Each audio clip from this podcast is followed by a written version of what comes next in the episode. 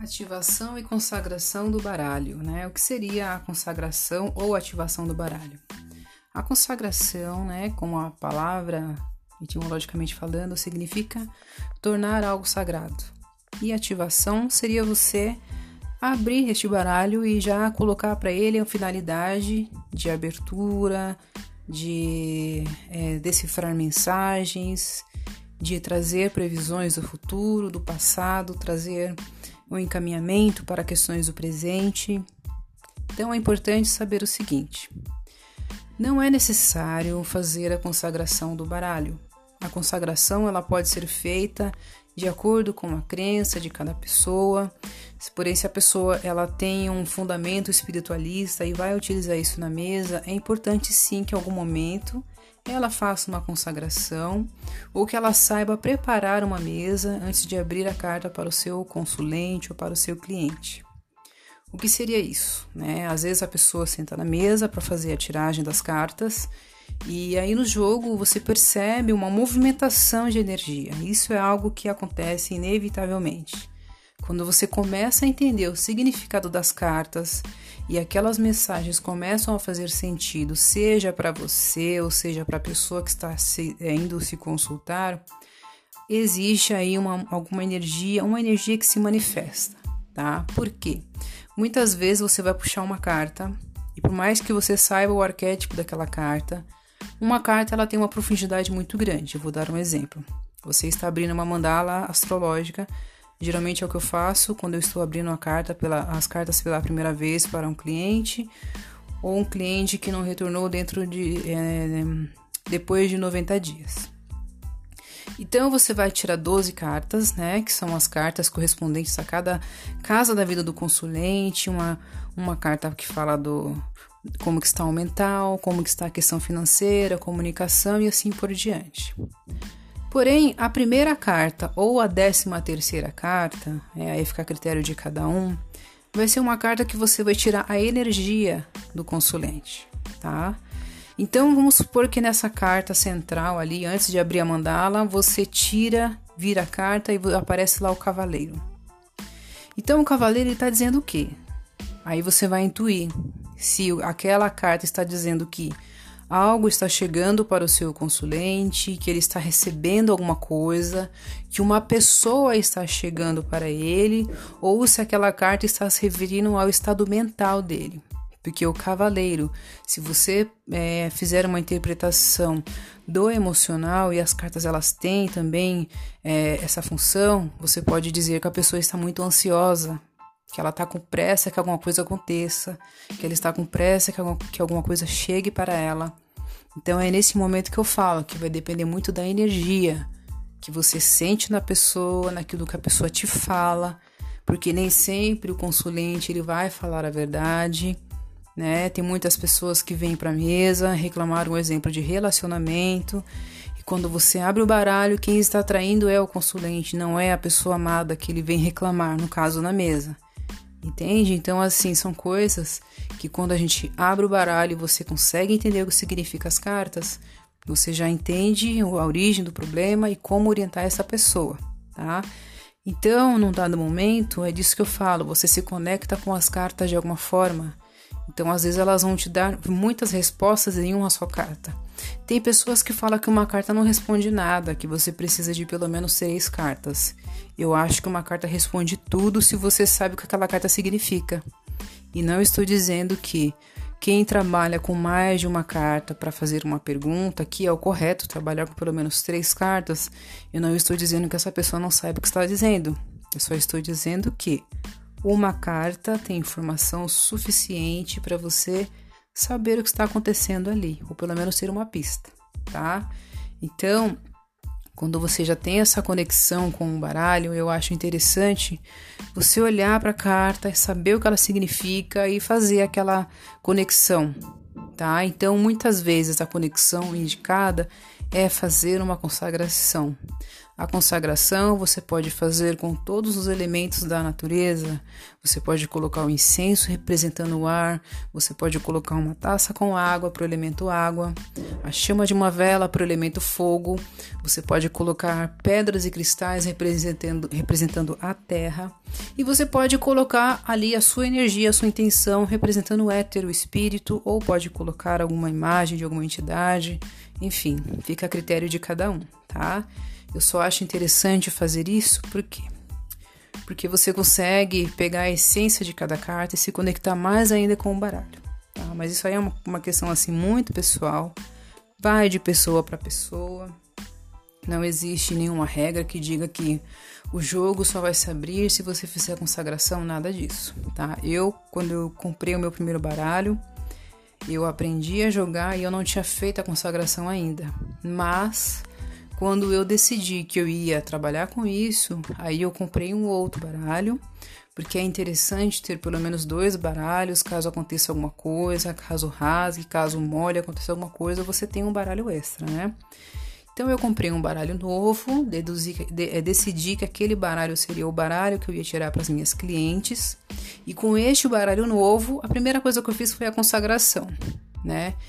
E aí eu aproveitei que eu estava consagrando o baralho novo e consagrei o meu baralho velho, entre aspas, tá?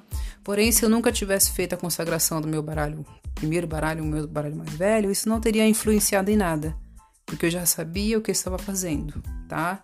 Porém, no decorrer dos estudos, à medida que a gente vai se envolvendo, você percebe e sente a necessidade de se conectar espiritualmente melhor. Então, eu falo isso mais de uma questão espiritual, tá? Se você for, for usar o baralho como uma questão apenas da prática, né, sem nenhum intuito de ganhar nada, também não te impede de fazer a consagração, tá? Eu só acho interessante porque você se conecta com a carta numa energia muito sutil e parece que fica mais fácil, tá? Mas isso daí é uma questão de fé, é uma questão de crença também, tá? Mas isso aí não vai influenciar em nada. Porém, estes elementos, né, terra, água, fogo e ar, eles estão presentes na mesa, tá? Porque nós temos aí é, o baralho cigano, ele vem representado com algumas cartas do baralho comum. E essas cartas, elas possuem os naipes. Então, os naipes, eles são a representação da, da natureza, são elementos da natureza. Tá? Nós temos aí, por exemplo, o naipe de paus, representando o elemento fogo, o naipe de copas representando o elemento água, o naipe de espadas representando o elemento ar e por fim o naipe de ouro representando o elemento terra. Tá? Então existe sim essas quatro ligações, né? Se você não quiser fazer um grande ritual de consagração, o que, que você pode fazer? Você pode separar as cartas por naipes, né?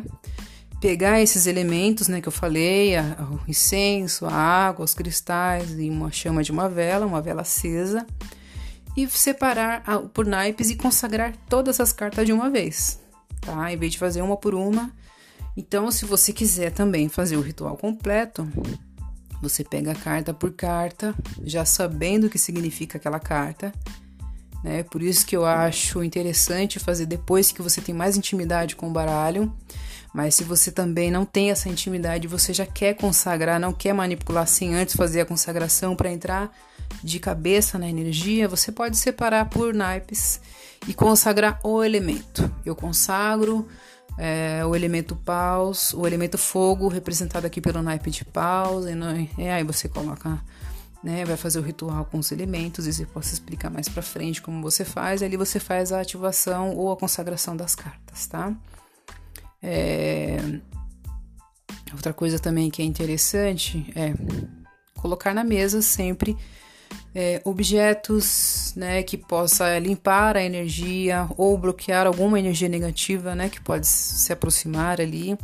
O que a gente precisa entender é o seguinte: a menos que você trabalhe para você mesmo, né, use o baralho para seu para o seu interesse apenas, e mesmo assim a gente tem que lembrar que é, existem muitas energias, influências externas. Eu acho interessante sempre ter na mesa pelo menos um copo com água, uma pedra, né, uma turmalina, um cristal ali que vai ajudar a equilibrar a energia. Quem puder acender o incenso, acenda um incenso, enfim. Eu acho que quanto mais melhor, tá? Mas se por alguma razão você queira manter a descrição, né, o que eu recomendo às pessoas é que pelo menos consigam se blindar, né? Tomar um certo cuidado com o próprio corpo, com a própria aura, com a própria energia. Porque você pode estar ali totalmente, ah, eu não tenho nada de religião e tudo mais, eu só quero saber o que está acontecendo e só quero ler para essa pessoa, mas você não sabe o que, que aquela pessoa está trazendo com ela.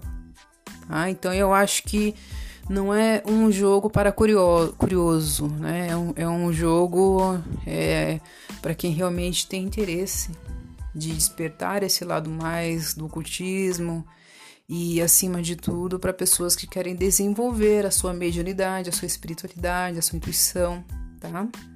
E aí, com o tempo, você acaba descobrindo se você é melhor para você ler para si mesmo ou para as pessoas, tá? Tem muitas pessoas que começam a fazer também a, o estudo das cartas e acabam desistindo depois de um tempo porque não conseguem entender. Só que na verdade existem pessoas que elas têm a capacidade de ler para o outro e não de ler para si mesma, tá? Então isso é uma coisa importante também que vocês é, precisam se dar conta, né? De que às vezes você tem o talento, você tem o dom, você tem capacidade de aprender, de desenvolver, só que onde você se destaca, onde você entende e consegue fazer a interpretação é quando você tira para outra pessoa e não para você mesmo. E muitas vezes, quando a gente está começando a estudar, a gente tira para a gente mesmo.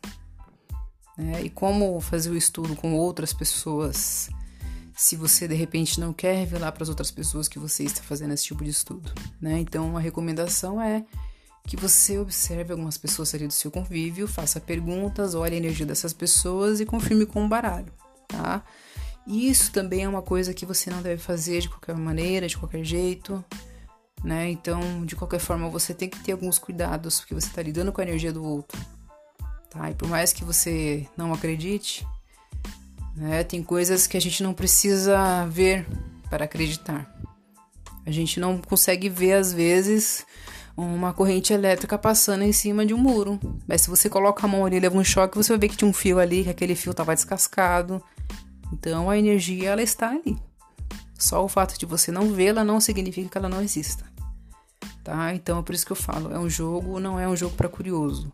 É um jogo para quem tem intenção de desenvolver de alguma forma. E desenvolver que eu falo é mediunidade, espiritualidade e intuição.